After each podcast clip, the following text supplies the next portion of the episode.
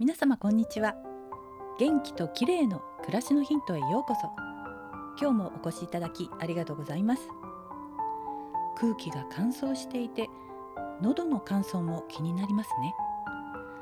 喉は免疫力と直結していて健康長寿のための重要な要素の一つなんです。池袋大谷クリニックの大谷義雄先生は喉が衰えると誤嚥性肺炎のリスクが高まると警告しています。そして喉の健康に重要なのが唾液です。唾液は唾液腺から分泌されているのですが加齢とともに出なくなります。唾液が出なくなると異物を排除する力や飲み込む力が低下してしまいます。そこで今日は唾液を出して喉を潤すためのマッサージ方法をご紹介したいと思います。唾液が出る唾液腺の場所は耳の手前にある耳下腺顎の骨の内側の柔らかいところにある顎下腺そして顎の先の尖った部分の内側にある舌下腺この3つです。これらを刺激することで唾液の分泌を促しましょう。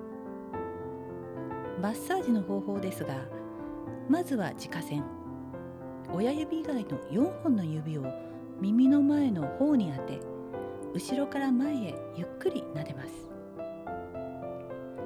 次に顎下線。親指を顎の骨の内側に当てて耳の下から顎先にかけて押していきます。最後に舌下線。親指で顎先の骨の内側を舌を押し上げるようにしてぐーっと押します。じわーっと唾液が出てきたでしょうか。唾液腺のマッサージをすると口の周りの緊張がほぐれて口も開きやすくなる気がします。喉の潤いは喉を衰えさせないためにとても大切なので時々唾液腺をマッサージして唾液を出やすくしておきましょう。大谷先生によると普段から食事の時によく噛むことも唾液の分泌を良くするのに大切だそうです。また水をこまめに飲んだり梅干しのような酸っぱいものを食べるのも効果的だそうですよ。今日は唾液腺マッサージで喉を潤す方法でした。よろしければいいねやフォローをお願いします。最後までお聞きいただきありがとうございました。ままた明日お会いしましょう。友吉ゆき子でした。